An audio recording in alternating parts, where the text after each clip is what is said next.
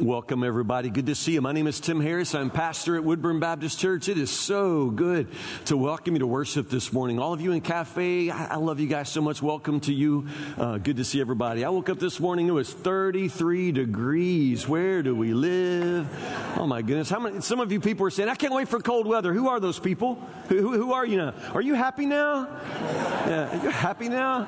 Uh, I, I, you're lucky I'm not preaching in my coat. I, I, just, oh gosh, I just, uh, we have a new president elect who promises to make America great again. I just want somebody to make it warm again. That's all I, all I care about. Make it, make it warm. Open your Bibles to Isaiah chapter 65. Isaiah chapter 65. I want to take a couple of messages here and talk about vision. Talk about vision, what it means to follow God's vision as a church, what it means to follow God's vision for your life, uh, God's vision. Open to Isaiah 65. I want to start with a passage from 1 Corinthians chapter 1 verse 10. This is what the word of God says. Say these words with me. Read this with me. Let there be no divisions in the church. Rather be of one mind, united in thought and purpose. Let there be no divisions. Look at that word there. We're used to the word division, but you ever pay attention to where words come from, where this word comes from? It's got two parts. It's got a prefix, die, and that prefix always has to do with two. Yeah, like, like two. So, so the, the idea is died two. And then the second part is the root word vision. So the word division literally means what? Two visions. Yeah, two visions. So the word division has to do with that idea that you really can't have two visions. You need to learn to see the, the, same. And that's very, very difficult when you get a group of people together because if you have two people, you're going to have two ways of seeing the world. So very, very honestly, the only vision that really matters is God's vision. That's what we have to realize as a church. The only vision that matters is God's vision. Now we talk a lot here at Woodburn Baptist Church about about vision, about the 2020 vision. And, and I like to be a leader that leads with vision. But let's make one thing perfectly clear. It's not my vision. It's not your vision. It really doesn't matter how many visions we can put together. The only vision that matters is God's vision. We have to find God's vision for our lives, for our church. And God has a vision for the world. This is what I want you to understand. And Isaiah 65 is a beautiful, beautiful uh, picture that God gives us of his vision vision for the world. Uh, find his vision for your life out of, out of this chapter. It's, it's absolutely amazing. I, I love it. Now, before I get to our passage, look back at verse 1. Notice where this chapter starts. The Lord says, I was ready to respond, but no one asked for help. I was ready to be found, but no one was looking for me. So this chapter begins before God lays out his vision for the world. God wants you to know he's been ready to help. He's been always ready to, to, to do. But at the same time, it seems like nobody's asking for his help. Nobody's looking for him. He says, I'm here, I am here, but no one's looking for him. That's, that's interesting. It goes through this chapter, which is primarily about his judgment. And God's judgment always has to do with separation, removing the, the, the, the righteous from the wicked, separating the righteous and the wicked. But then in verse 17, he starts with his vision. Uh, this is beautiful. It's one of my favorite passages. It's probably one of my favorite passages because of verse 20, no longer will babies die when only a few days old. In my ministry, I've had two opportunities to watch a baby die in the parent's arms. Um, God's vision from Isaiah chapter 65, verse 17. Look, look. I am creating new heavens and a new earth, and no one will even think about the old ones anymore. Be glad. Rejoice forever in my creation. And, and, look, uh, I will create Jerusalem as a place of happiness. Her people will be a source of joy. I will rejoice over Jerusalem and delight in my people. And the sound of weeping and crying will be heard in it no more. No longer will babies die when only a few days old. No longer will adults die before they have lived a full life. No longer will people be considered old at 100. Only the cursed will die that young. In those days, people will live in the houses they build and eat the fruit of their own vineyards. Unlike the past, invaders will not take their houses and confiscate their vineyards. For my people will live long as trees, and my chosen ones will have time to enjoy their hard won gains. They will not work in vain. Their children will not be doomed to misfortune. For they are people blessed by the Lord, and their children too will be blessed. I will answer them before they even call to me. While they're still talking about their needs, I will go ahead and answer their prayers. The wolf and the lamb will feed together. The lion will eat hay like a cow, but the snakes will eat dust. In those days, no one will be hurt or destroyed on my holy mountain. I, the Lord, have spoken. Look, he says, look over and over, look. It's a, it's a, vision. A few years ago, I had a couple come to me uh, to get married. Uh, so over the phone, I made an appointment for them to come in, and, and we started. You know, I set up a session to begin premarital counseling, so they showed up on their first session. Uh, you know, sometimes you just see a couple and think, man, they don't go together. They just don't go together. This girl, this girl was so pretty. I mean, this girl was so pretty, and this guy was not. I mean, I mean, I don't, I don't mean to talk about people. I'm not saying. I'm just saying. You know, man. I mean, this guy. I mean, honestly, if she'd have just said, you know, listen, I found this random hobo, uh, you know, out walking around the parking lot. I mean, I would have believed that. I mean, they just did not look like they went together at all. So. So they sat down and we, we started the counseling. Uh, I always start out with, you know, well, tell me what first, you know, what first attracted you to your fiance. But this time I really wanted to know. you know, I said, you know, I asked the bride, uh, I said, uh, you know, what was it that, you know, initially attracted you to him? You know? and you know, true story, uh, uh, true story. She said, well, obviously he's cute. That's what she said. Obviously he's cute. I know. I'm thinking, dude, you better marry her before morning. You better marry her before the lights come on. I mean, obviously he's cute. Isn't that just great? Isn't it great that women just fall for all shapes, sizes? And I mean, isn't it just great that, I mean, they say that beauty is in the eye of the beholder which just is meant to emphasize the fact that we can all look at the very same thing, but not see the same thing. We can look at the very same sight. We can look at the same scene. We can look, but we don't necessarily see the same. Vision is very subjective.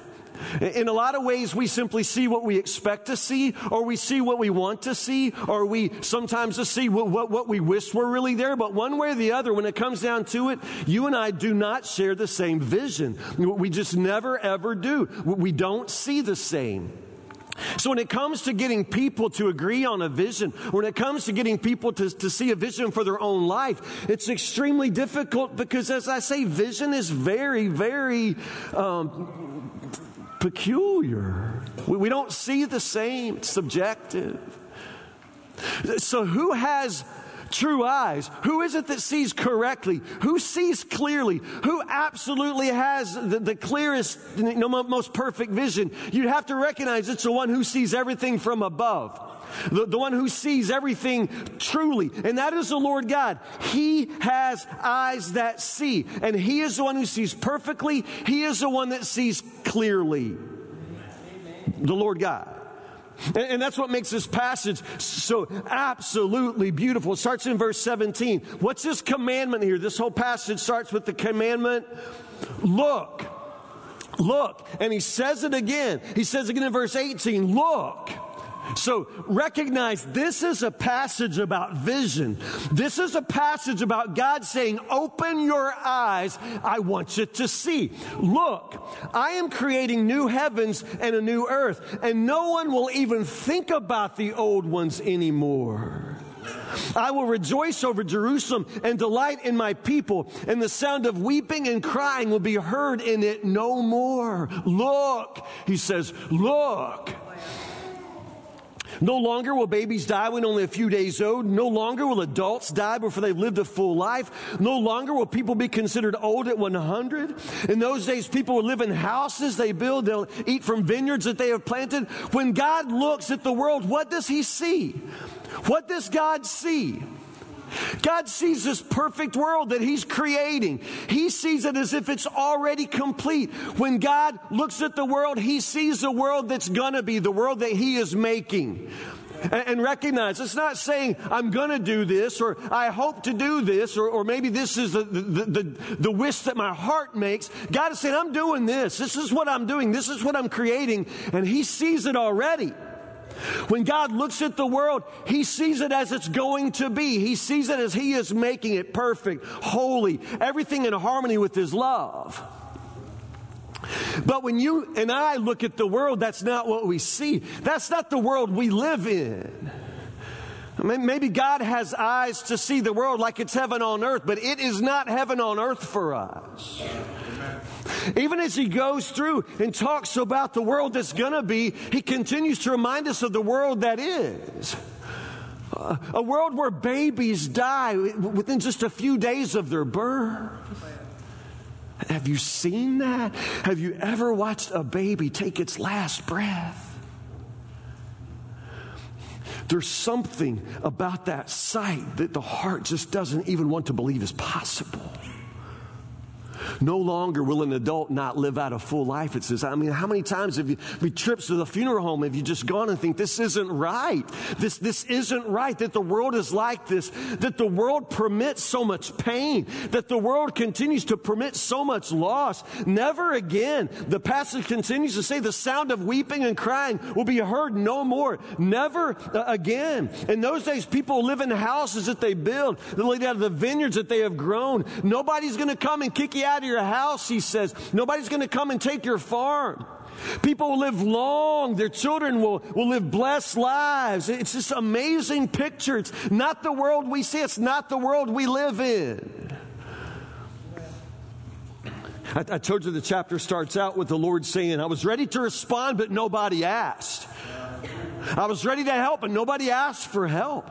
I was saying, Here I am, here I am to a nation that didn't call on my name. And, and part of this audience would probably argue with that. You'd say, How does God say that nobody calls on his name?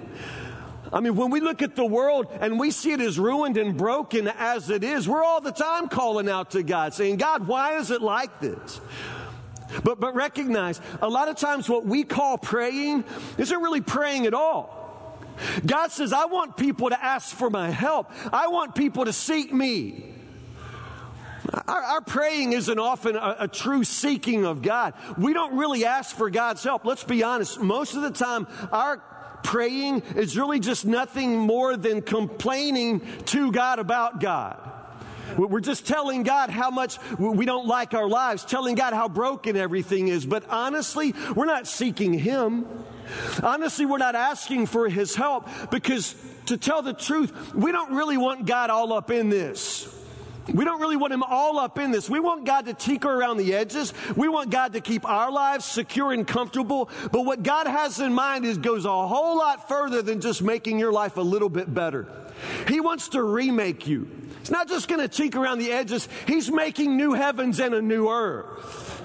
So that's why this passage starts with the commandment just to look. Look. Because God is going to do this thing. It's not a question. God is going to do this thing, and He's starting right now. And guess where He's going to start? Making a new heaven, making a new earth. Guess where He's going to start? He's going to start with you. It starts with you. And what's the first thing he's going to do in your life? He's going to teach you how to see.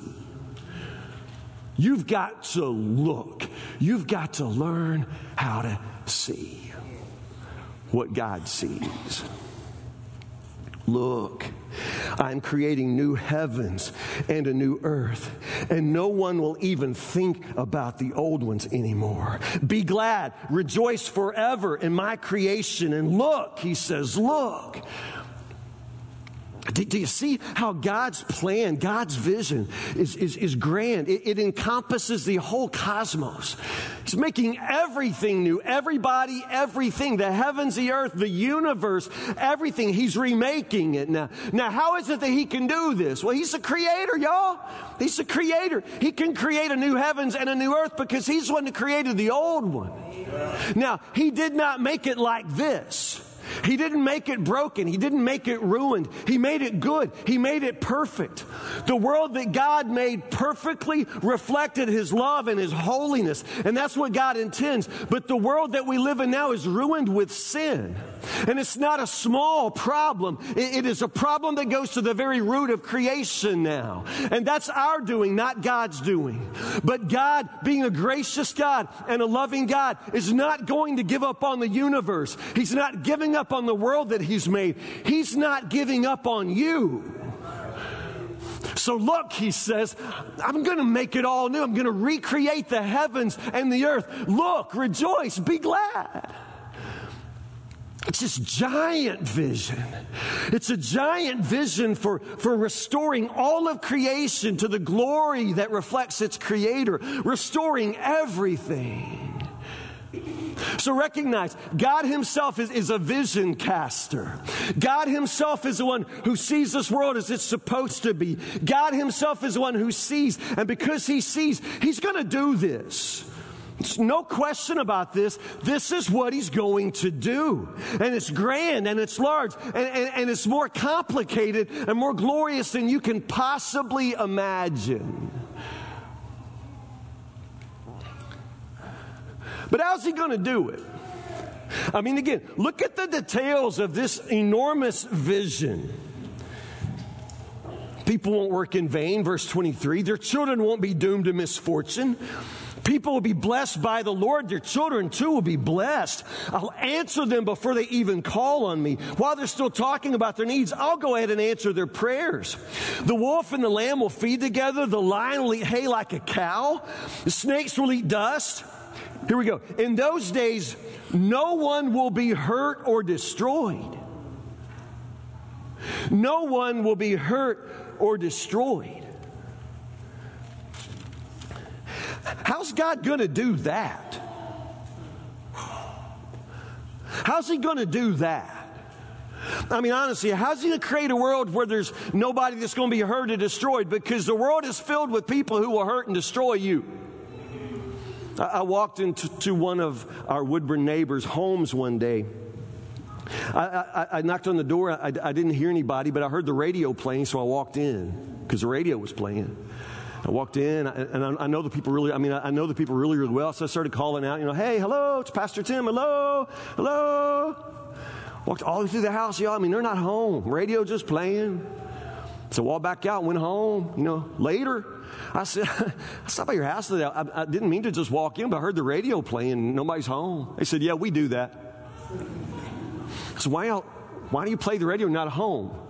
Well, you know, so people think we are home. They, they won't break in.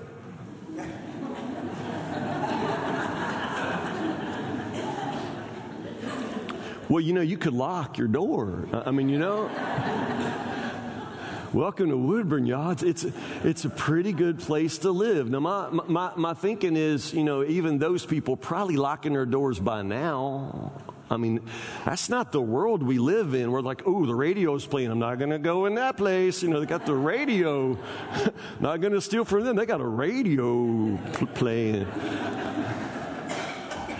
Man, the world's filled with people who just walk in with the radio playing or not. You, you understand? I mean, the people just as soon knock you in the head as, as, as look at you. I mean, the world is filled with, with, with wicked, evil people who intend to do you harm. On top of that, there's the people like me and you that don't necessarily mean to harm people, but we harm people all the time with our words, with just the way we act, with the way we think only of ourselves and never of other people. I mean, how is God going to do this? How is He going to make the world perfect? How is He going to make the world safe for nothing but righteousness? How's He going to do that? Well, this is what you really need to know and what you really need to understand about God's vision and how it works. First off, let me remind you God's going to do this. It's not in question. There's no question at all. This is what he's going to do. As a matter of fact, understand this is what he's already doing.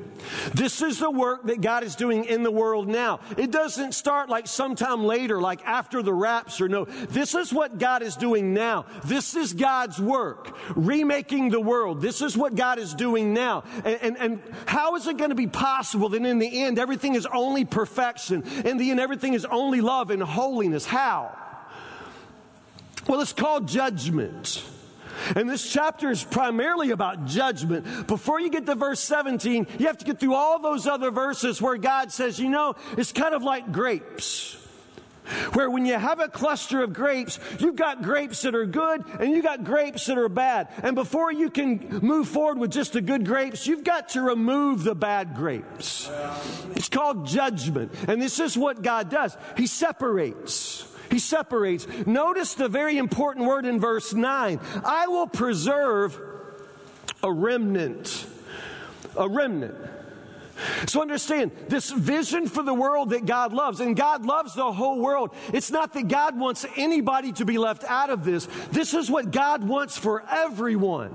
God wants everybody to live in heaven. God wants everybody to know His love and His holiness, but not everybody's going to know it for the very simple reason that not everybody wants it.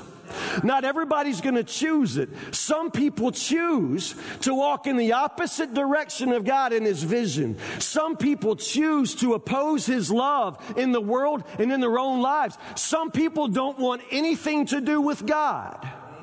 Now understand, in God's vision, the whole earth is filled with the knowledge of God. So if you really don't want to know God, then you're just going to have to not be there. And that's the point of judgment. There is a removal that takes place.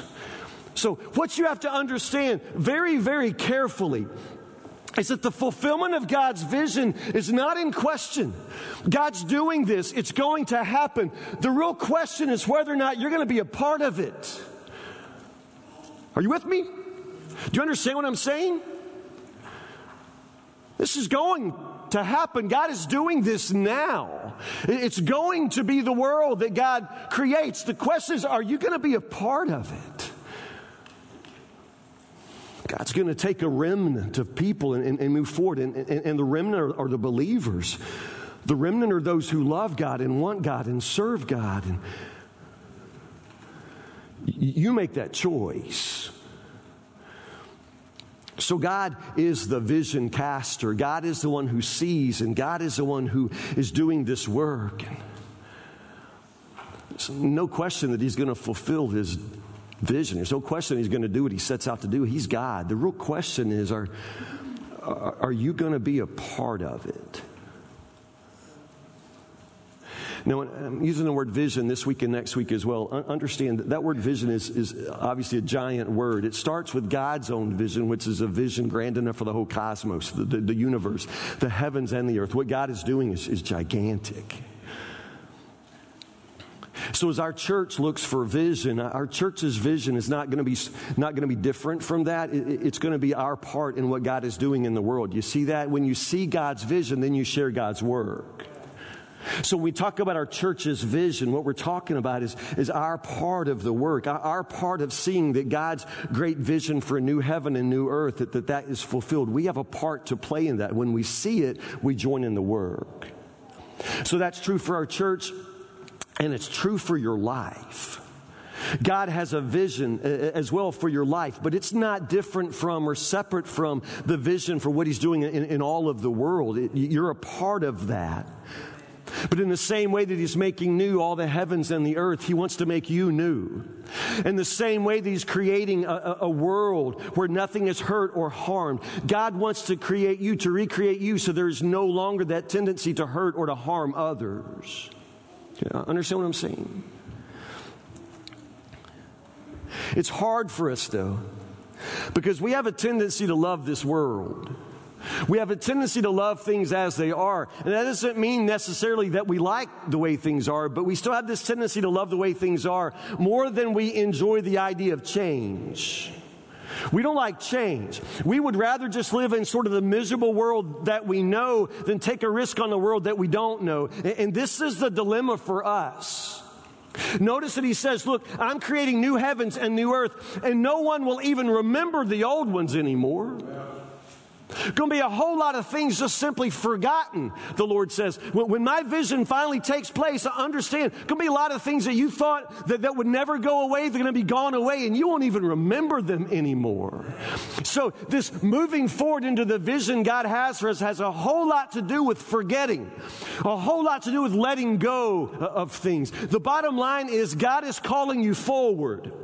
Because God is always calling us forward. God calls you from the future. God is not calling you from the past. He never does.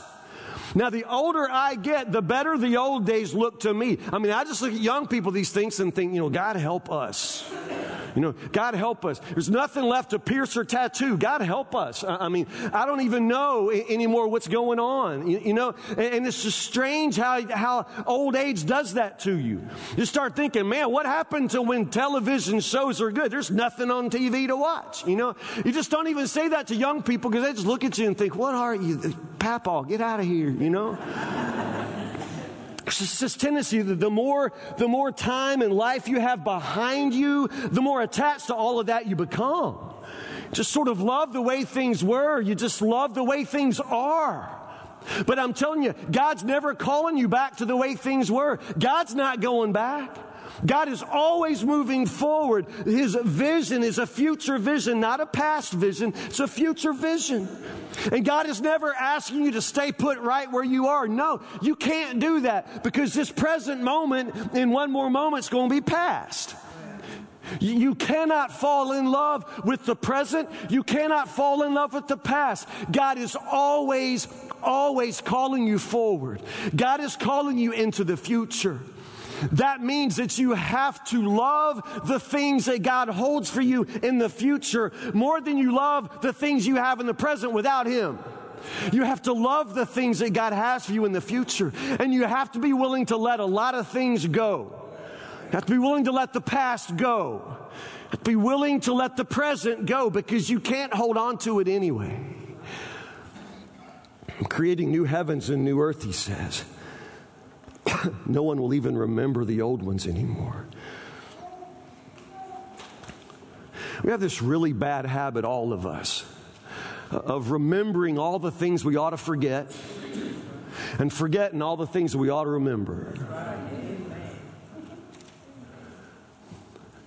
Understanding God's vision has everything to do with learning to forget the things you need to forget, remembering the things you need to remember.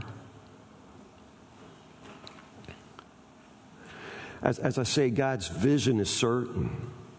It's, it's, not in question. God is sovereign and He will work His purposes out. The only thing in question is whether or not you're going to be a part of that.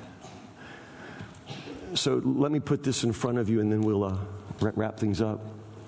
Here's what I want you to know God's vision is a revelation of what is possible when His unlimited power meets our total obedience.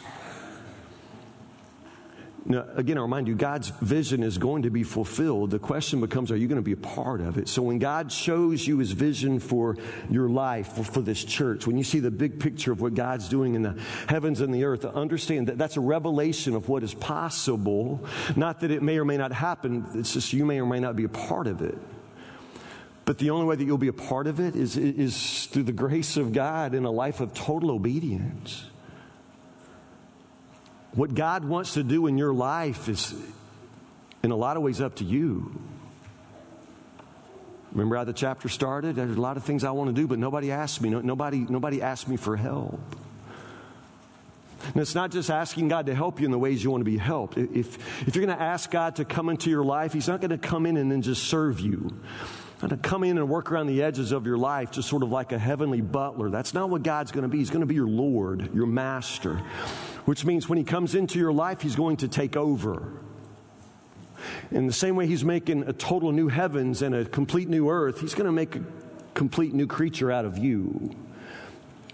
So it's not about just asking God to help you in the ways you like his assistance. He didn't come to assist you, he came to rule over you, to reign in your heart. So, if God's vision for your life is going to be realized, understand you're going to have to learn to live a life of obedience to Him. To see his vision is to share in his work. And to share in his work means you come in un- under him. You're the servant, he's the master. It's never going to be reversed.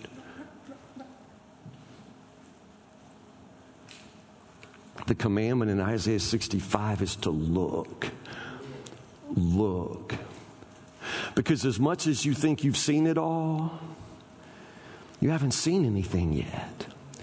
You haven't seen anything until you see things the way God sees things, the way God sees the world, the way God sees our church, the way God sees your life. And once you see what God sees, then you will begin to do the work that God does. God's making a new heavens and a new earth. It's glorious. A world where nothing is harmed or destroyed. A world where everything lives in perfect harmony with God's own holiness and God's own love. Nothing to oppose God's love. He's doing that already. He's, he, he's doing it. New heavens, new earth. Do you want to know where it begins? It starts with you. He wants to make you new. Pray with me.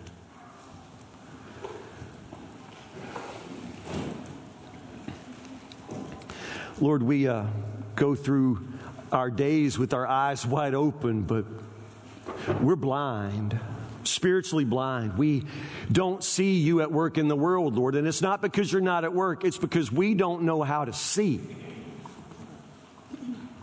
We look at our church, Lord, and we see all sorts of things, and we have all number of competing visions, Lord, but we don't see what you see, and we need, Lord, new eyes. We look in the mirror, Lord, and we don't even see the person that you see. Most of us have no idea what you want to do with our lives, Lord. So when we pray, we pray blindly. We pray, Lord, with total ignorance because we've never sought your wisdom. We've never sought your vision. We've never truly asked for your help. We've never really learned to want you. Lord, we know that your vision, Lord, your way of seeing is perfect. And we know, Lord, that because you see things perfectly, Lord, everything that you do is good and everything that you do is right. And even though your work, Lord, sometimes in this world is painful to us, Lord, I pray that you will have all of your purposes fulfilled in us. Lord, teach us not just to see the vision, Lord, but to enter into the work and learn to live lives of total obedience that we might be a part of what you're doing in the world. And those of us, Lord, who continue to complain to you about you and call it prayer. Lord, those of us who continue to ask for your help while at the same time we really do not want your presence and power in our lives, Lord, help us. Help us to see that life is too short and that time is too fleeting and that the world itself is passing away, Lord. And there's no time for anything less than your beautiful grace and our total obedience. So, Lord, this morning, open our eyes. Teach us to see. And help us, Lord, to seek your vision for our lives, our church, this whole world. We ask these things in the name of Jesus. Amen.